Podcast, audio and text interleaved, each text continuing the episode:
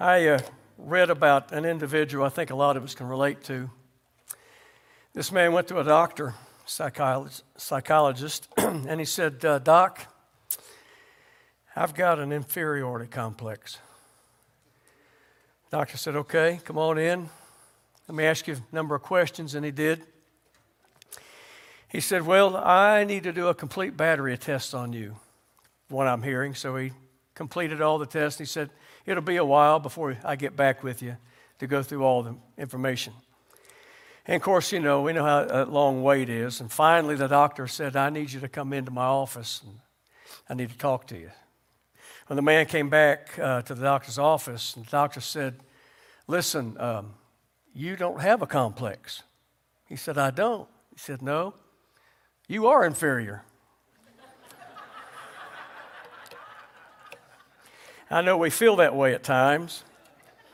And the message that I have today, I will tell you as I evaluate uh, what's on my heart, what I feel like the Lord's giving me. Uh, I feel like where I'd said a few weeks ago, is probably the simplest message I ever preached. Uh, this one may be the most profound. And that's quite a statement after all the many years I've been preaching. I don't think I'm going to wow you. I don't think I'm going to shock you. I don't think I'm going to share something with you you haven't heard. But I think the magnitude from what was spoken to us, I trust the Holy Spirit will help me deliver it in such a way that we get the full impact of it. And that is, we are living in a time in which, if we defined the day in which we live, I've told you many times now, I think the one word definition to me would be confused. But when it comes to the spirit of the age, without a doubt, we are living in a selfish age. And that means every single day we are confronted with selfishness.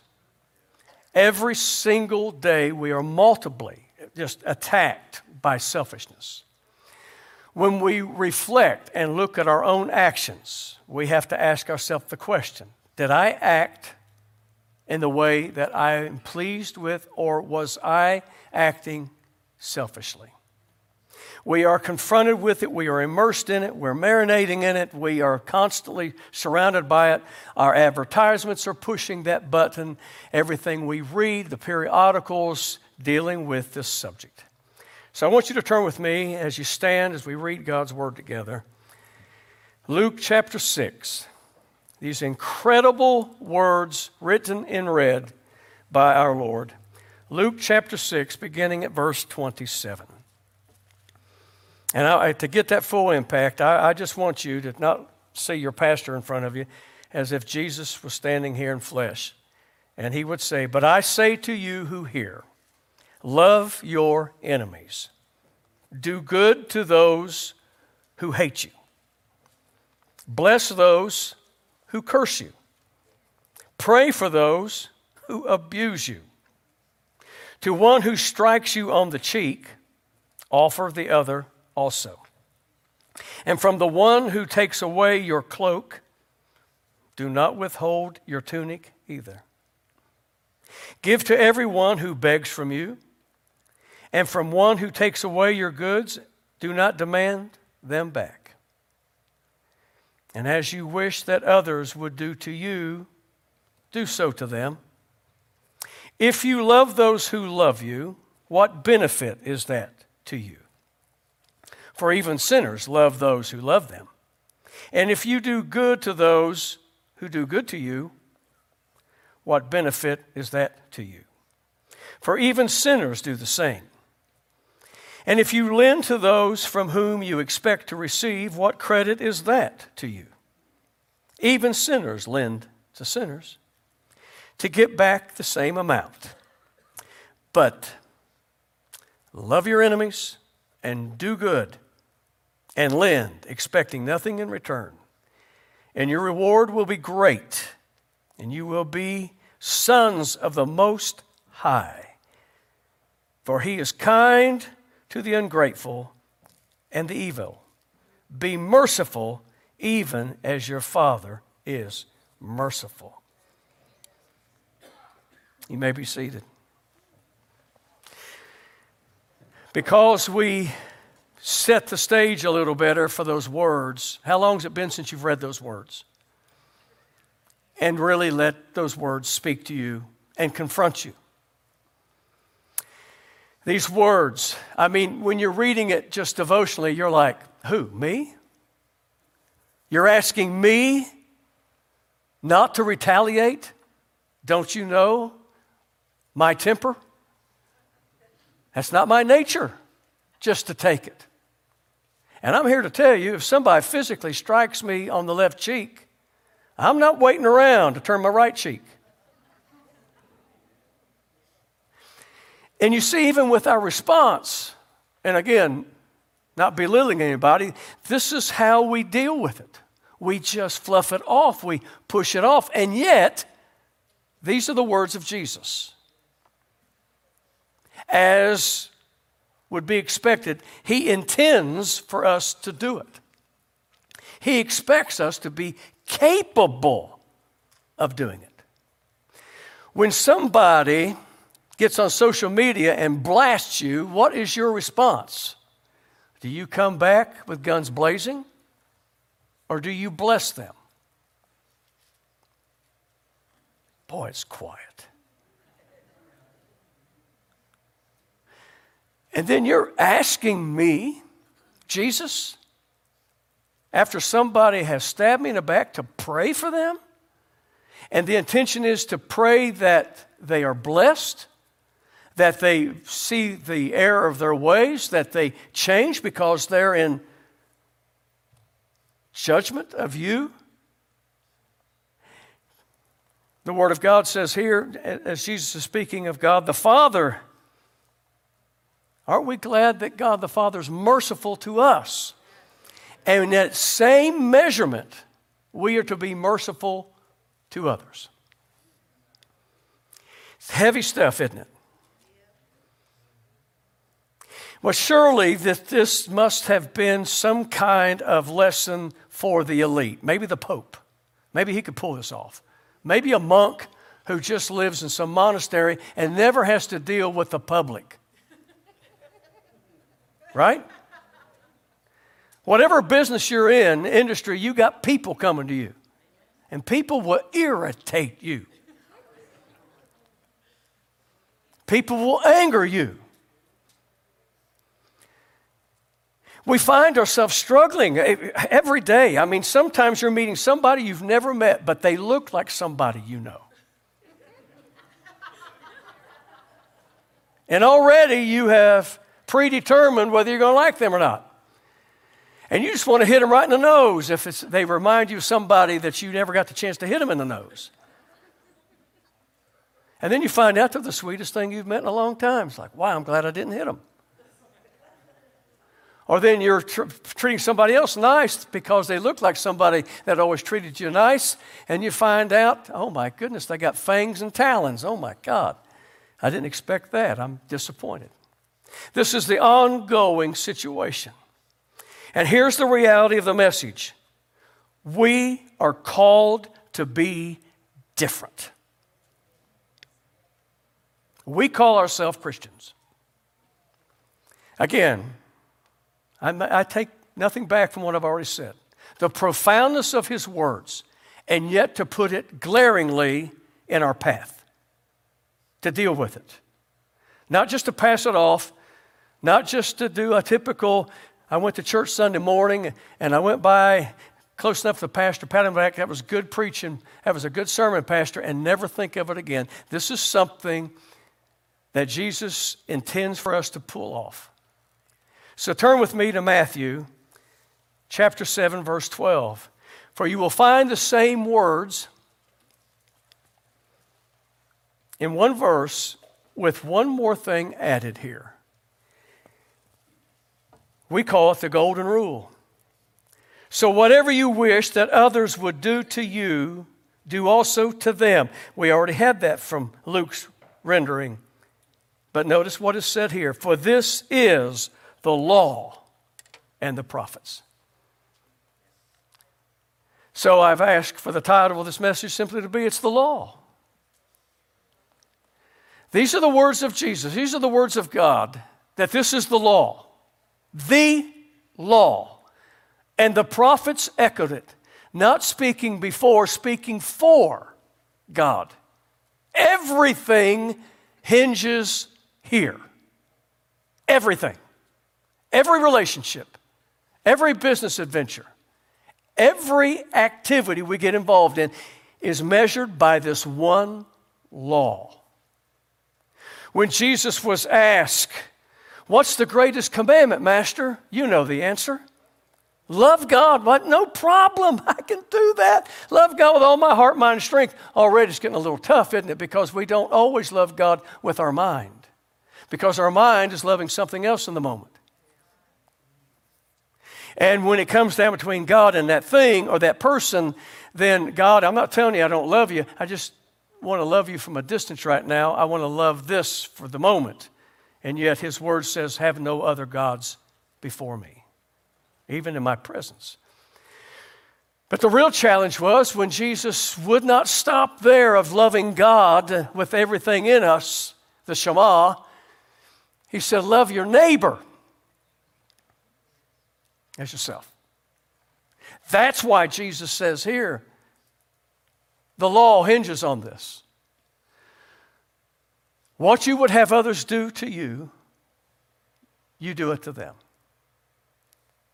I trust that this message just absolutely challenges us, that causes us to change when we need to change.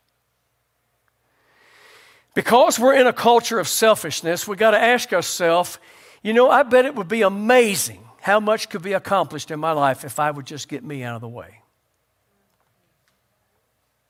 How many times does me get in the way on a daily basis? I could have got involved in this, but me didn't want to go there. I know the grammar's not perfect. But me is always talking to me. And me wants this, and me wants that, and me wants to do this again, and me, me, me, me, me, me, me, me, me. You see, it is sobering. I, I really think that this message has to speak so profoundly that it's likened unto a time when we go before a doctor and the doctor says, if you continue in what you're doing, you're going to die. And I give you six months. A lot of times a wake up call like that is exactly what the person needs to say, I want to live longer than six months. I'll do whatever it takes. Or to have a financial consultant come and say, if you keep doing what you're doing and will not practice a healthy budget, you're going to be out of business in six months. Well, then I better learn to budget better. How many of you want to be broke six months from now? Come on, raise your hand, please. Come on, give it to me. It is with this message. As, as, as the Spirit of the Lord was taking me, I was like, man, how many times, how many times, Randy, have you read this and it had no effect on you? Because we see it as tapestry on a wall. Isn't that nice? Home sweet home. Do unto others as they as you would have them do unto you. Just sounds so nice. And Jesus wouldn't leave us alone. If you're loving on the people that love you, you have no reward. You've already got your reward. So, in other for this to be activated, you got to love on somebody that's not lovable. How are we doing with that? Which means tomorrow, or even this afternoon. But let's go with tomorrow, and you go to work. If you're going out of the house, if you're not working from home. Now, if you're working at home and you work by yourself and you hate your work that's working with you, you got a real problem.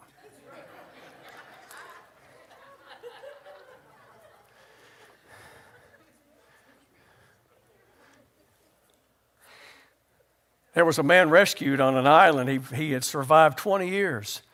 Finally, when he was being rescued, the, the, the team that got there, I didn't even know the guy was on the island, was amazed but there were six or seven different buildings there that he had constructed.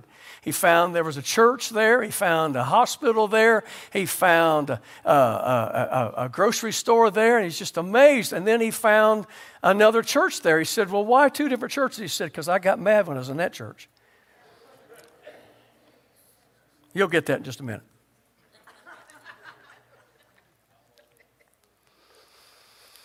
This, this message that means when we go tomorrow to work and there's somebody's like, you know what? You're the one, aren't you? You're the one that I, I, I try to avoid. You're the one that I go down another hall to get away from. You're the one that I've changed my break time from because it's your break time. Come on, somebody. The Holy Spirit speaking to you right now saying that's the person that you've got to win. And we've already taken the offering, so just sit here a little while longer, okay? No, I, I trust me. Now, maybe it'll work, maybe it won't, but here's the thing will you be willing to try? Will you engage? Will you put yourself in place to say, Holy Spirit, guide me today? I have looked at this person through this lens long enough, and nothing is getting any better. Maybe if I change, the situation will change. Maybe if I change, that person will change. And if I really look at it through the lens of eternity and I really question if this person even knows you, then I don't want to be the one that adds to that list that kept them from knowing about salvation. So, Lord, here I am, use me. Now, I'm going to give you a little one on one stuff. It's called just being kind. It's called People Skills 101. I'm going to let you into my world. Things that I do for me. And I've been practicing this for years. The Bible tells me that he that has friends has shown himself friendly. So if when I'm going somewhere, I practice these things. I, when I get in an elevator, I'm one of those people that when nobody else knows anybody, I'm going to be the one talking in there. I'll make some kind of joke. I'll make some kind of statement. If I go into a convenience store and I'm looking at that clerk, I will try to find something to say that's positive. If I'm going somewhere else and I realize somebody is down, I will try to say something that will encourage them. And this doesn't make me a hypocrite. Sometimes you have to step out and you're looking at this person and they look absolutely miserable and you're struggling to find anything good to say. Find something. Speak to them. It is amazing the change that happens. I'm one of these when I go into a convenience store or even a, a drive through. I'm talking to the person serving me. And it's, it, it cracks me up at times because, especially when you're going through the drive through, they are so used to people being robotic or at best just barking at them. When somebody's having a little fun with them, it's like, what? They talk to me as if I'm human. How long's it been since you've blessed somebody, handed you a Coke and a hamburger? This is good preaching. Come on, man. Golly, it's good stuff. This is His Word. The law hangs on this. The kingdom, its access, hangs on this. The words of the prophets hang on this. The wording, Jesus and his wisdom, changed it just enough to have major significance because Jesus was not the first one that would make a statement of how to treat other people. But every other religion up until Jesus would always go in the negative. Don't be like that jerk that just was bad to you, in other words. Jesus, how did he spin it? What you would have others do to you, you do to them. He puts the accountability right where it belongs and call, gives us a gift, a tool to measure with. I'm going to get down here where you all are. Look at this. How profound, how amazing. How he woke the cameraman up. He had to focus in a little tighter.